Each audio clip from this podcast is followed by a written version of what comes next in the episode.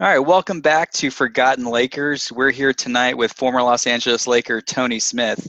Tony, how are you doing today? I am doing good, man. How are you?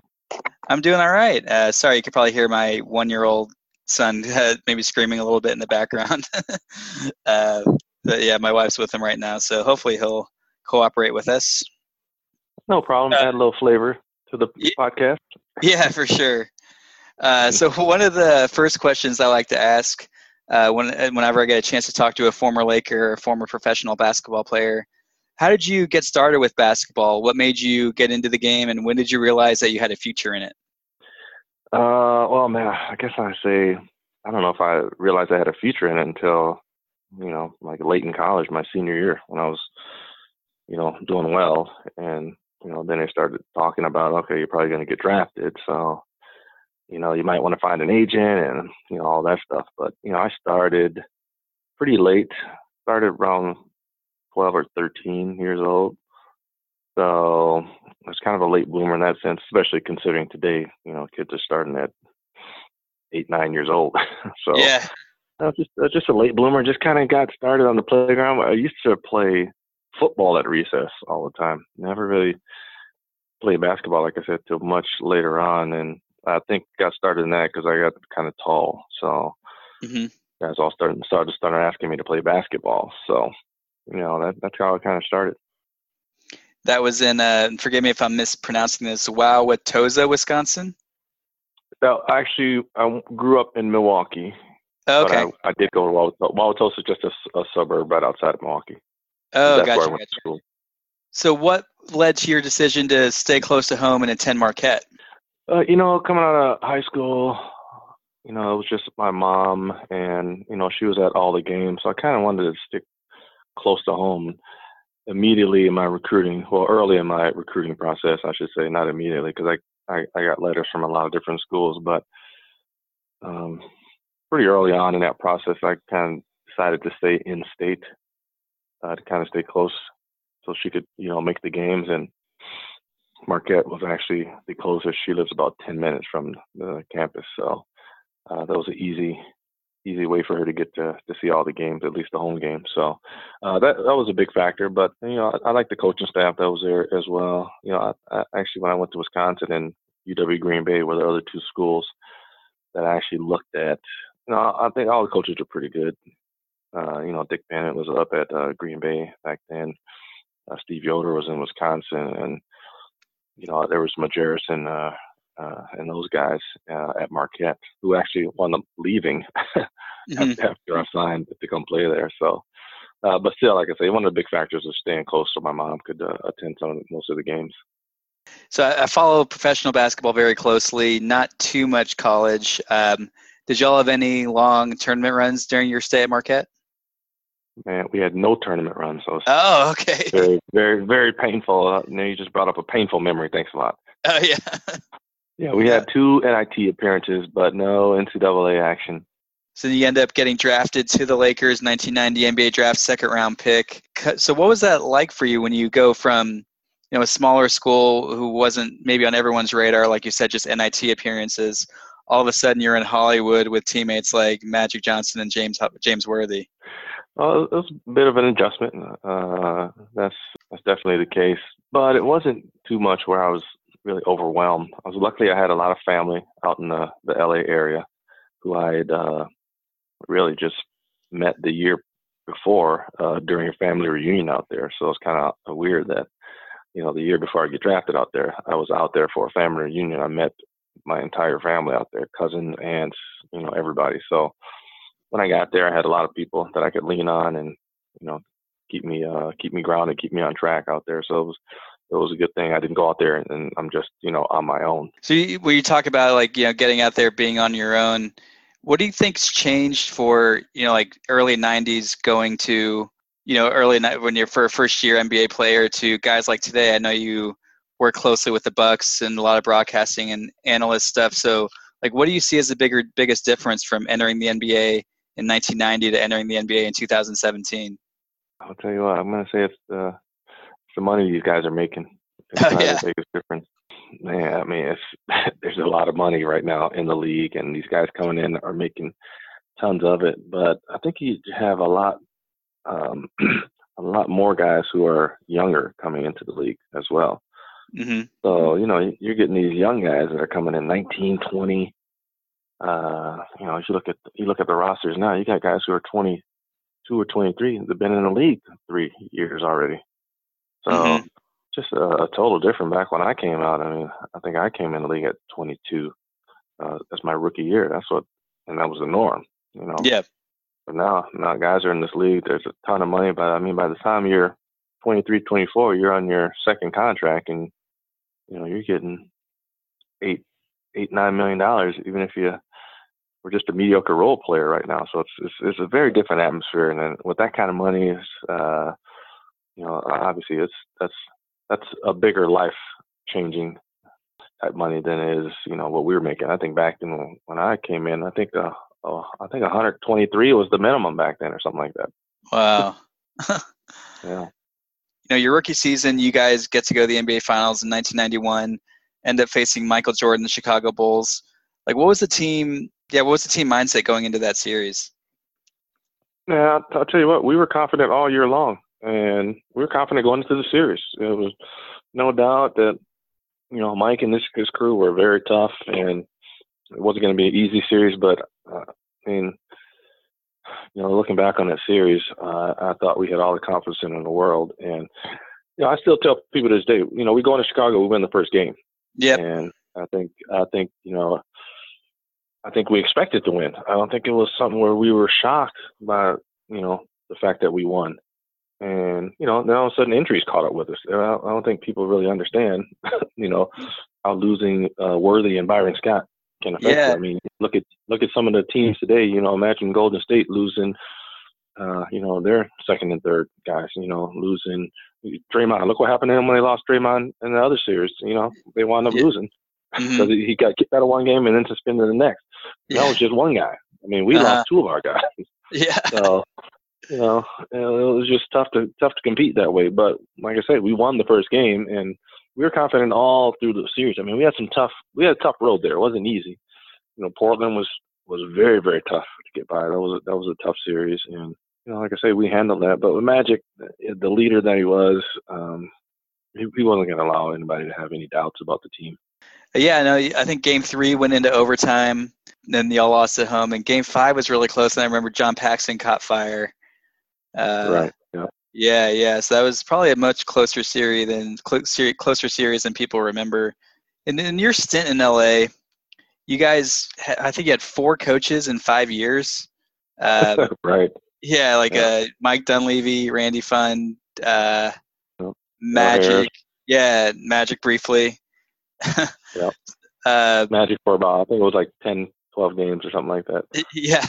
So did that, I mean, do you think that you know, coaching carousel like contributed to the fact that during the rest of your stint there, y'all may have not necessarily been a contender like you were in your rookie year?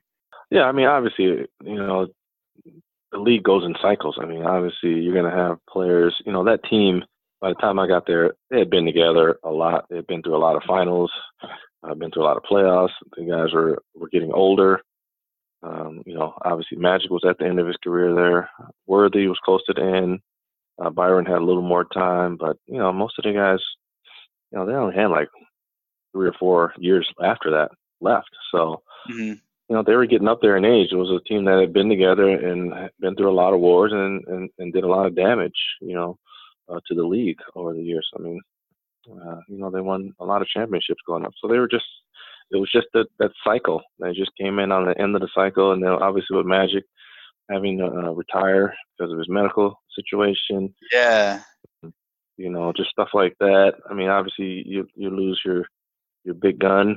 I mean, there's gonna, there's going to be some some fallout from that, and you know, the fallout was you know coaches get fired, um, mm-hmm. other players other players opt to leave. I think Byron left, uh, went to Indiana. Uh, so I mean, just just a lot of stuff you know happens, but it's, it's normal stuff that happens in the league, and it just happened to happen when when you know when I came in. Sure. Yeah. So like I mentioned, um, I did an episode with Chucky Brown, and when we were talking about the whole thing with Magic having to retire, I guess that was that was the year Chucky was there. That would have been your second year. Um, yep, my second year. Yep.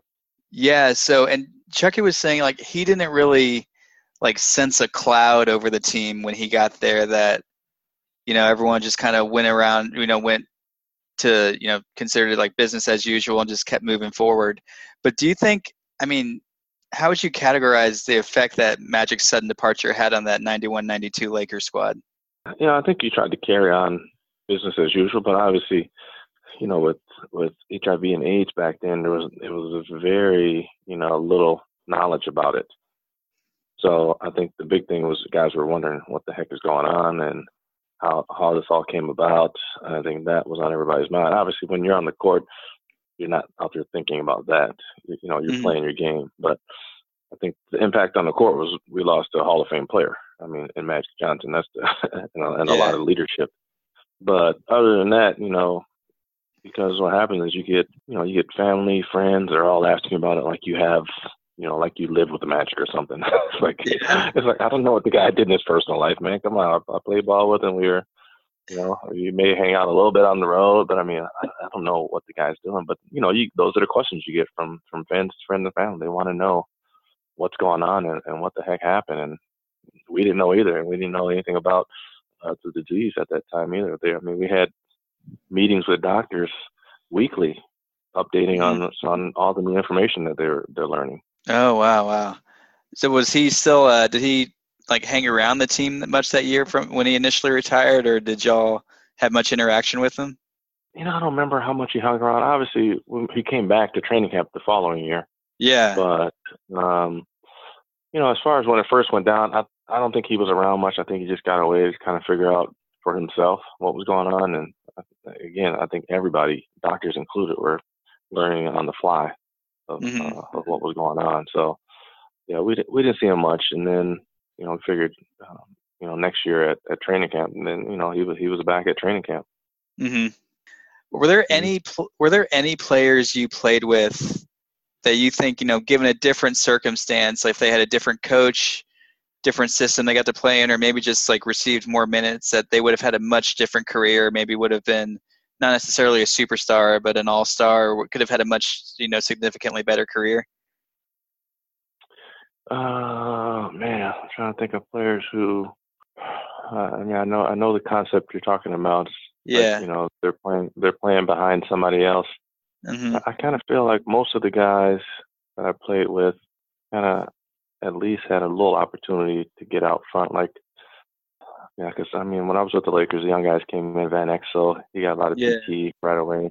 Peeler mm-hmm. got a lot of PT right away. Doug Christie came oh, in yeah. right away. And even, even though we had, you know, Sedale Threatt, you know, mm-hmm. running running the point most of the time, I think those guys still got significant time because that's when you know Byron left, so the, a lot of minutes were open at the two spot. Those guys kind of filled in. You know, I don't think uh, they were trying to bank on Terry Teagle. You know, yeah, most of the two there, so they they went with some of the younger guys. But you know, that was that, and you know, Ceballos. I mm-hmm. think he had to, to sit a little bit behind Worthy, but I mean, you know, you're talking about a Hall of Fame guy at the three. So, but Ced, you know, Ced was able to to get out front uh, eventually and get out mm-hmm. there and, and, shine a little bit.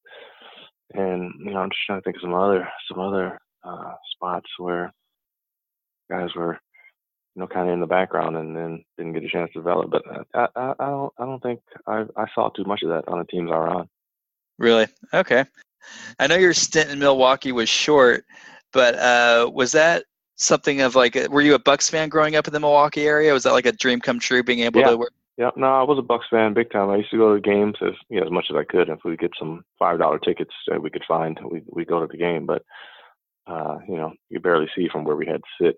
Yeah. Way up in the in the nosebleeds. But i mean still yeah we were at the games and obviously uh you know a basketball fan and there being the home team i was you know watching those guys uh, Dickie Moncriefs, uh, Marques Johnsons, Brian Winters, uh, you know, all those guys. Um, so during my playing days, uh, was it a dream come true? I was kind of at the end of my career. Yeah. Winding down. And I had actually, when I signed with the Bucks, I just came from playing uh, in Spain. Mm-hmm. And I think Terrell Brandon went down. So uh, they, obviously, the scouts, they knew I was home or they knew the season was over in Spain, knew I was home uh, they contacted my agent, obviously, and uh, I mean, I'm right here. It's a no-brainer. So yeah, I'll come down and uh, uh, and fill in as much as possible. But yeah, it was it wasn't here very long, but you know, it was it was still good to to be home and have a Bucks uniform on and, and play for the home team. There's no question that uh, that was a, fun time. So one last question I'll end the podcast with: uh, Do you still play pickup at all, or have you hung up your sneakers for good? Oh man, pickup is so painful. I got I got to tell you, man, the, the the years of wear and tear have really taken its toll. I, I still I'll try to get out there and, and do a little bit, but it's like I say, I think sometimes you you play a little bit and you don't feel it. Just like just like doing any kind of exercise. So I, you know, if I get on the the treadmill or if I get uh-huh. on the uh-huh. bike or or the elliptical, not feeling it. Once I get loose and the joints are lubed up, but afterwards, oh, yeah, you really regret. Like, man, yeah, should I have worked out? Or sometimes you're like, nah, I shouldn't have done that. Yeah. so that's the same thing with pickup, man. It's like if I get out there, first of all, I'm not going very hard. Uh, can't do it. Uh-huh. Um, I can't remember the last time I even touched the net. I play way below the rim now. So. Oh yeah. So I guess you're not yeah.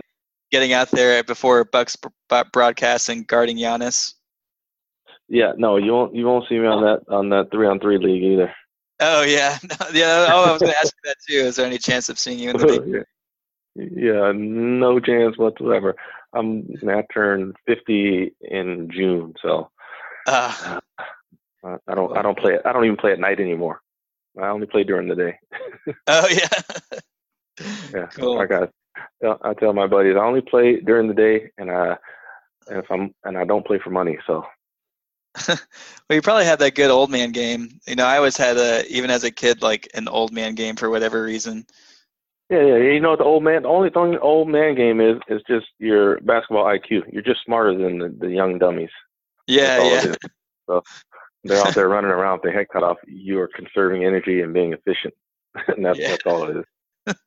we were uh, we'd play in high school a lot, and we'd one, this older guy, is probably in his 60s, would play with us sometimes, and we called him Sensei because he would always just fake us out and get wide open. It was just crazy, like everything he do. Just, his nickname was Sensei. Oh yeah, oh yeah, yeah. Oh, it's easy, man. Those young guys, they have no idea what's going on.